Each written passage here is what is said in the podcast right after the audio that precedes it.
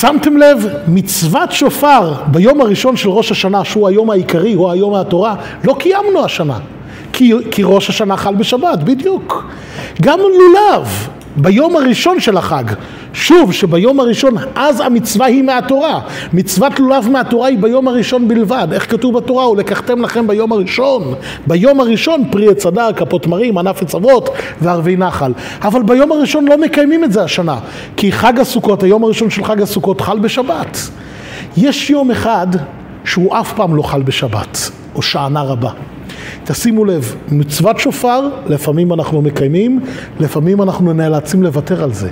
לולב ביום הראשון, לפעמים נאלצים לוותר, כמו השנה שלנו, שחג הסוכות, היום הראשון של חג הסוכות חל בשנה, חל בשבת. או שענה רבה, שאז אנחנו נוהגים את המנהג הקדוש, מנהג הנביאים, לקחת את הערבה, לחבוט את הערבה בראש שענה רבה, ולעולם לא חל בשבת. שמתם לב, כל שנה, אין מצב שמפספסים את זה באחת השנים.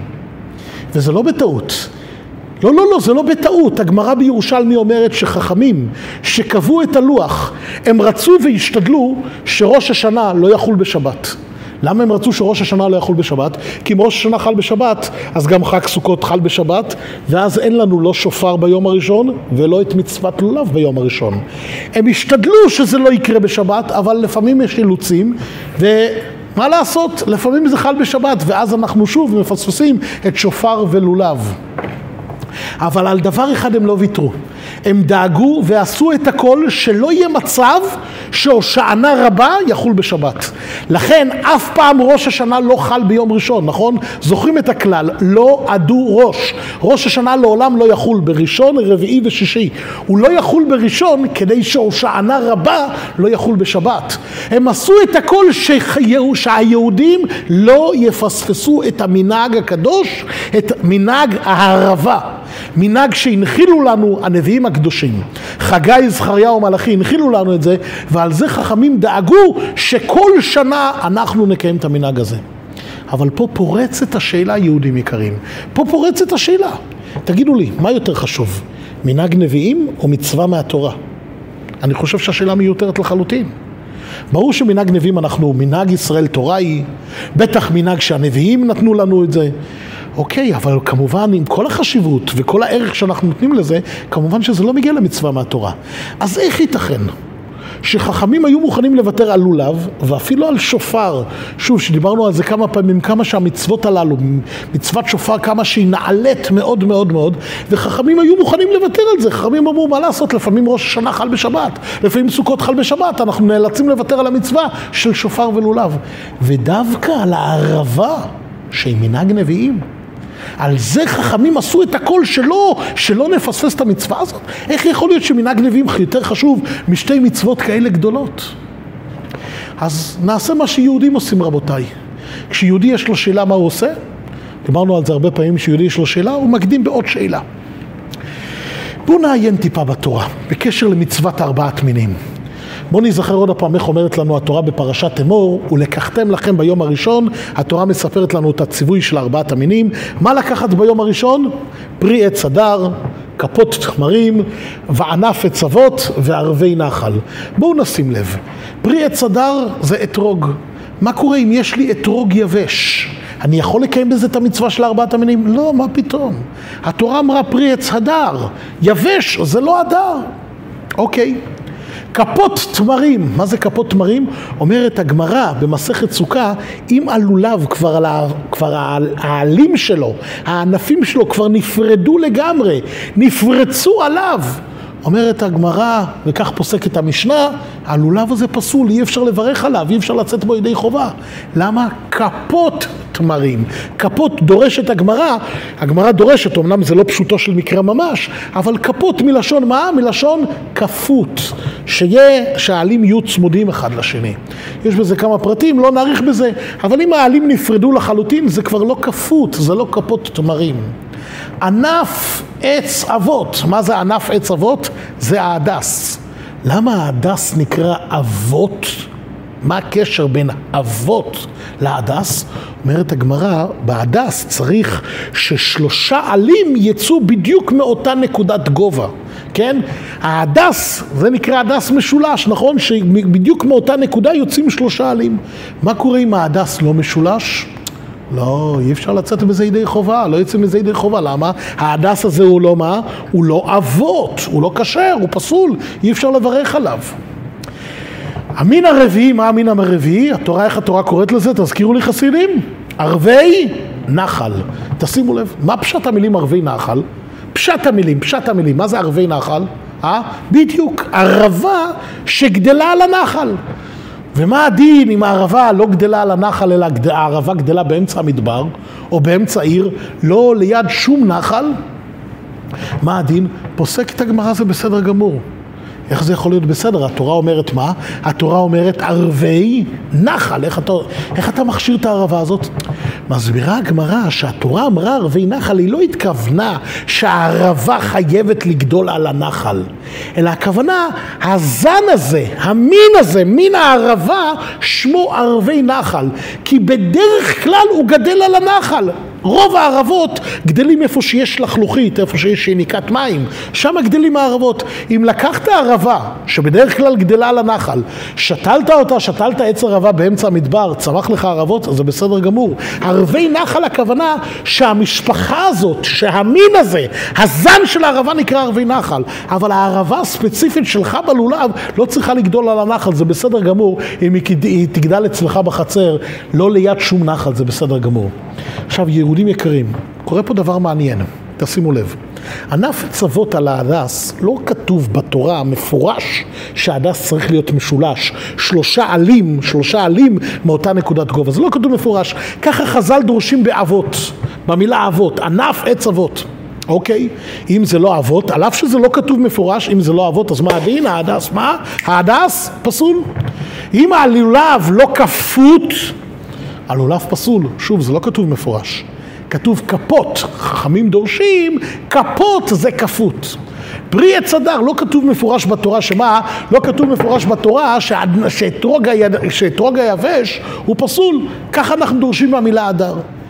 דווקא ערבי נחל, דווקא ערבי נחל, שמה? שכתוב מפורש בתורה, שכתוב מפורש בתורה, ערבי נחל, פה אתה מפרש לי, התורה לא התכוונה שהערבה הספציפית צריכה לגדול על הנחל, אלא הכוונה לזן הזה, למין הזה שנקרא ערבי נחל. למה? למה שלא נאמר שהערבה עצמה היא חייבת לגדול על נחל? בוא נפרש, בוא נפרש את הפסוק עם פשוטו, ערבי נחל, הערבה חייבת לגדול על נחל. הרבי מלובביץ' פעם הסביר דבר נפלא. הרבי מלובביץ' כידוע באהבת ישראל העצומה שלו, אהבת ישראל האינסופית לכל יהודי, הוא הסביר את זה בצורה מאוד מעניינת, עם מסר עצום ביותר לכל יהודי ויהודי. מסר חשוב ביותר בחג הסוכות, בערב חג הסוכות, ובעצם אפשר לומר בכל יום ויום. בהקדים המדרש, אני חושב, המדרש המפורסם, לא נתקלתי ביהודי שלא שמע את המדרש הזה. כמעט כמובן. כל יהודי זוכר את המדרש המפורסם. אנחנו לוקחים ארבעה מינים. כן? ארבעת המינים שלנו, ארבעת המינים שלנו בחג הסוכות. מהם ארבעת המינים שלנו בחג הסוכות? אתרוג, הדס, לולב וערבה. ידוע מה שחז"ל אומרים לנו שאתרוג יש בו גם ריח טוב וגם מה? וגם הוא פרי עם טעם טוב, כן? אתרוג זה פרי, פרי לאכילה. הלולב, ומה? הוא בעצם ענף של עץ הדקל, כמובן פירות הדקל מתוקים, טעימים, יש בהם טעם טוב, אבל, ב, אבל בלולב אין מה? אין ריח. אז שוב, באתרוג יש מה? באתרוג יש גם, גם ריח וגם טעם, אבל בלולב יש בו טעם לבד, אין בו ריח. לא בלולב עצמו, בתמרים של הלולב כמובן. הדס לעומת זאת אין בו שום טעם. הוא לא, הוא לא עץ שנועד לאכילה, אבל מה? אבל ההדס נותן לנו ריח טוב. והערבה, צמח פשוט, אין בו לא טעם, אין בו ריח, ענף פשוט ביותר. אומר המדרש, אומר, אומר מדרש רבה, ואיקרא רבה אומר, כל ארבעת המינים הללו מסמלים את ארבעת הסוגים שיש בעם ישראל. יש את היהודים שהם בבחינת אתרוג. חסידים, יש את היהודים שהם מבחינת אתרוג, יש בהם גם טעם וגם ריח. מה הכוונה? הם עובדים את הקדוש ברוך הוא, גם עם הטעם וגם עם הריח. הטעם מסמל את ההזדהות השכלית. כל מצווה ומצווה שמקיימים, הם מבינים אותה. מדובר ביהודים תלמידי חכמים שמבינים כל מצווה, ולא רק מבינים, יש להם גם הזדהות רגשית, גם טעם וגם ריח. הלולב לעומת זאת מסמל את היהודים שיש בהם טעם, אין בהם ריח. יש להם הזדהות שכלית, אבל אין בהם מה? אין בהם את ההזדהות הרגשית. ההדס הפוך מהלולב, יש בהם, מסמל את היהודים שיש בהם הזדהות רגשית, אבל ללא, ללא הזדהות שכלית. הערבה מסמלת את היהודים הפשוטים. היהודים הפשוטים שעובדים את הקדוש ברוך הוא בתמימות. היהודים הפשוטים שעובדים את הקדוש ברוך הוא, שעובדים את הקדוש ברוך הוא, אין להם הבנה עמוקה בכל מצווה שהם עושים. גם מבחינת רגש הלב, אין להם את אהבת השם ויראת השם שיש לאותם יהודים שמבחינת אתרוג, או אותם יהודים שמבחינת הדס. יהודים פשוטים. אבל יהודים יקרים, איזה מתיקות יש באותם יהודים שהם בבחינת ערבה. כמה מתיקות יש בהם. שמתם לב לדבר מעניין, חסידים? שמתם לב לדבר מעניין? הערבה, אותיות מה? אותיות? בדיוק, ערבה. כל בוקר אנחנו אומרים וערבה, מה פירוש וערבה להשם מנחת יהודה בירושלים? מה פירוש המילה וערבה? המלשון ערבות, מתיקות. יהודים יקרים, לקדוש ברוך הוא יש מתיקות מיוחדת. לקדוש ברוך הוא יש מתיקות מיוחדת.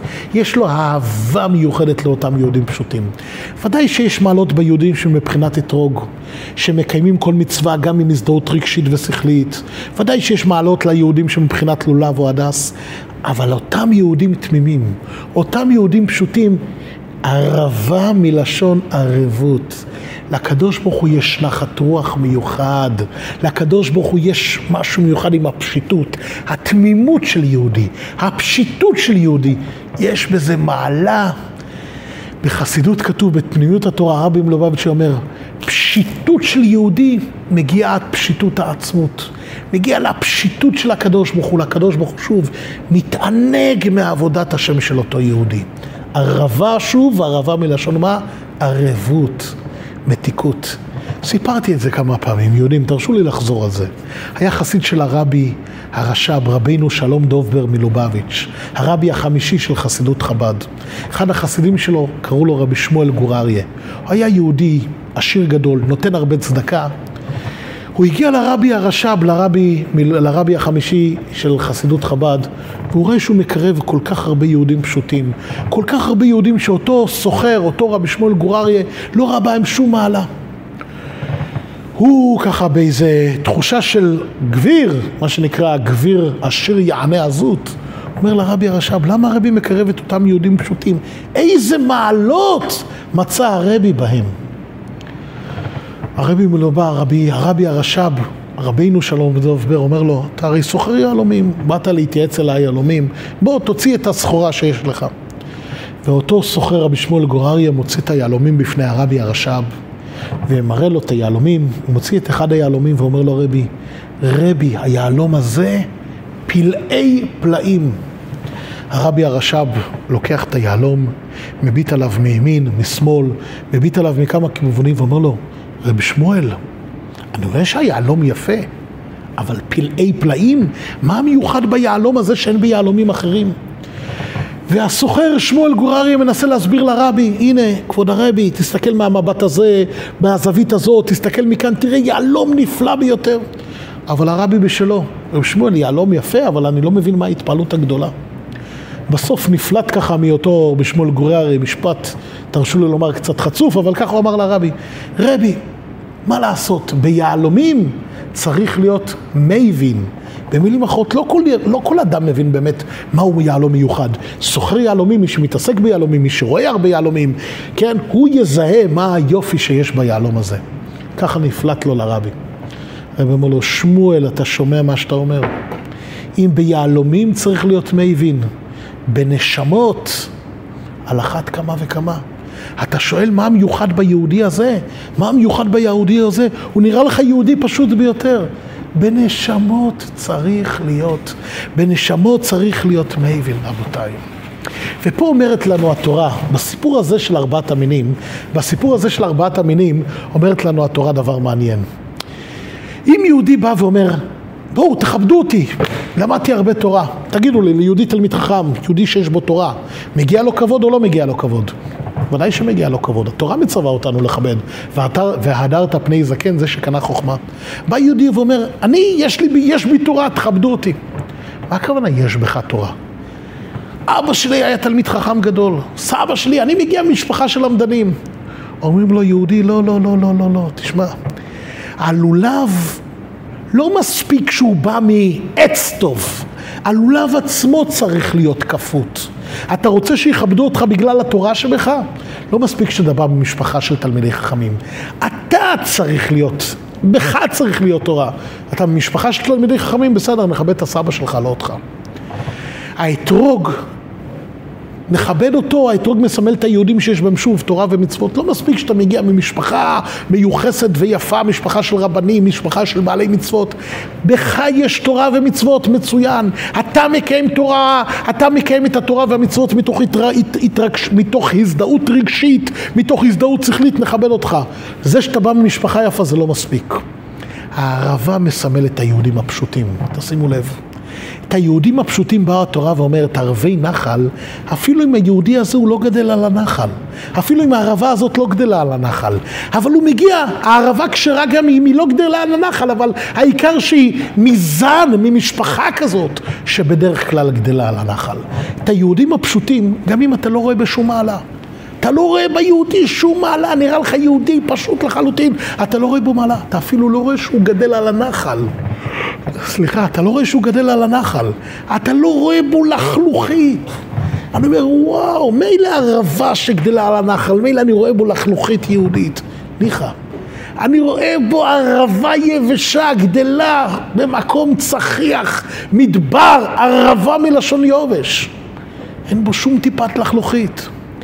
באה התורה ואומרת, תשמע, את היהודים הפשוטים, את אותם יהודים שמבחינת ערבה, גם אם בו ספציפית אתה לא רואה שום מעלות, אתה לא רואה בו אפילו שוב את הלחלוכית, אבל הוא מגיע מהמשפחה הזאת שנקראת ערבי נחל. היהודי הזה מגיע מהמשפחה הקדושה, מהמשפחה הנפלאה הזאת, מהמשפחה המיוחסת, מהמשפחה של אברהם, יצחק ויעקב, מהמשפחה של שרה רבקה, של שרה רבקה רחל ולאה. הוא ערבי נחל, הוא בעצמו, אתה לא רואה את המעלות, אבל הוא מגיע ממשפחה של ערבי נחל, זה גם בסדר. הוא ערבה כשרה. במילים אחרות באה התורה ואומרת לנו, תשמע, אתה, התפקיד שלנו בכלל, חג הסוכות מזכיר לנו, גם אם אתה מבחינת אתרוג, גם אם אתה מרגיש שאתה מלא וגדוש גם בתורה, גם במצוות, אתה מלא וגדוש. אבל תגידו לי חסינים, בואו תזכירו לי, האתרוג יכול להסתדר בחג הסוכות ללא ערבה? כן, בואו תראו לכם שהאתרוג, הלולה והדס יחריזו, אנחנו מסודרים, יש בנו טעם וריח, מה אנחנו צריכים את אותה ערבה יבשה? כמובן מיותר להזכיר, לא, לא, תורה אומרת לנו בחג הסוכות, יהודי שלקח אתרוג, דרך אגב פה בבית כנסת, אני זוכר לפני כמה שנים, היה יהודי שהתכונן לחג, כן, סיפור שהיה פה לפני, לדעתי, שתים עשרה שלוש עשרה שנים, יהודי הגיע בחג הסוכות עם אתרוג, לולה והדס, הוא קנה מוקדם אתרוג, ככה התכונן לחג הסוכות, קנה אתרוג, קנה לולב, קנה הדס.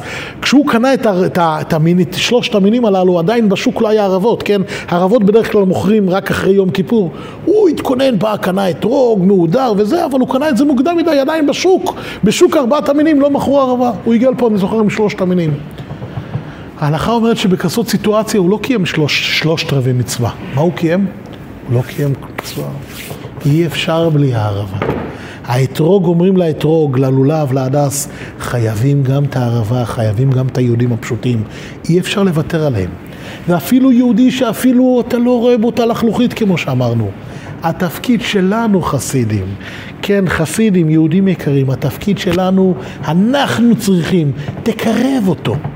אתה רואה יהודי פשוט, וואו, יהודי פשוט לחלוטין, הוא לא מבין יותר מדי בתורה, גם בתפילה הוא לא יודע, לא יותר מדי, לא מעמיק יותר מדי, אתה לא רואה בו שום, אתה רואה בו יובש, לא הזדהות רגשית, לא הזדהות שכלית, אתה רואה בו יובש לחלוטין. זה בדיוק התפקיד שלך, זה בדיוק התפקיד שלך, תקרב אותו, תנסה. אתה רואה, כל אחד מאיתנו, אתה מכיר, אולי יש לנו, לכל אחד ואחד מאיתנו יש שכן שאתה מרגיש שהוא מבחינת הערבה. תזמין אותו אליך הביתה בחג הסוכות. בוא תזמין אותו לסוכה שלך. לא יקרה כלום. תאמין לי, זה יהיה חג אמיתי. יהיה לך חג אמיתי. תזמין יהודי שמבחינת הערבה, אתה חושב שהוא יבש לחלוטין? בוא, אתה תגלה בו את הלחלוכית שבו. תקרב אותו. תביא אותו, פתאום תגלה כמה לחלוכית יהודית, כמה לחלוכית יהודית יש בו. במיוחד בשנה הזאת, רבותיי. במיוחד בשנה הזאת. תשימו לב, מה אנחנו, מה חכמים לימדו אותנו. השנה אין לנו שופר ביום העיקרי כמו שפתחנו, נכון?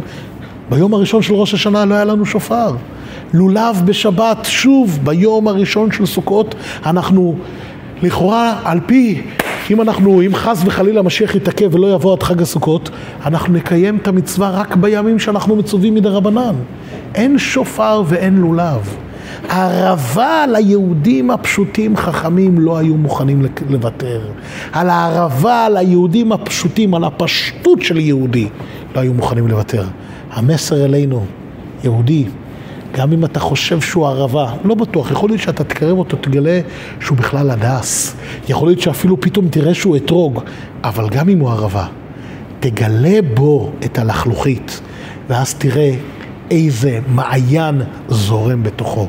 מעיין של אהבת השם, מעיין של אהבת ישראל. בעזרת השם יהודים, שיהיה לכולנו חג שמח, נתאחד עם כל חלקי העם. דווקא בימים הללו שכל כך האחדות של עם ישראל כל כך חשובה, כי אנחנו מהות אחת אמיתית. אנחנו מהות אחת יהודים. נתאחד, ובעזרת השם אני בטוח שהאחדות שלנו תשכנע את הקדוש ברוך הוא להביא את כולנו לבית המקדש השלישי. נקיים את כל מצוות החג בשלמות, בעלייה לרגל, נקיים את כל המצוות הללו בבית המקדש השלישי. תודה רבה וחג שמח.